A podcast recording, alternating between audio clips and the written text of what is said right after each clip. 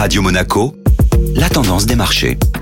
La tendance des marchés avec Société Générale Private Banking. Bonjour Florence Fate. Bonjour Benjamin. Les marchés actions ont terminé la séance en baisse ce mardi. Le repli des secteurs alimentaires, pharmaceutiques, gaz et financiers a en effet contribué à cette baisse. L'indice boursier parisien a clôturé en recul de 0,36%. La meilleure performance pour l'indice CAC 40 est à mettre au crédit du titre ST Microelectronics en hausse de 3,6%. En seconde position, on retrouve Atos qui gagne 3,2% sur la séance. Avec une progression de 1,9%, le titre Dassault Systèmes vient compléter ce trio de tête. Du côté des détracteurs, Safran signe la pire performance de l'indice en perdant 3,4%. Kering et Crédit Agricole terminaient en baisse de respectivement 2,8 et 2,5%. Le pétrole brut quant à lui a continué de progresser pour atteindre un cours de 70,6 dollars le baril. Les investisseurs étaient en attente des résultats des chiffres sur l'inflation américaine hier. En effet, Benjamin, la hausse des prix de base à la consommation aux États-Unis a fortement ralenti en août, ce qui suggère que l'inflation a probablement atteint un pic et pourrait peser sur les décisions de la Réserve fédérale la semaine prochaine. Florence Fate, merci.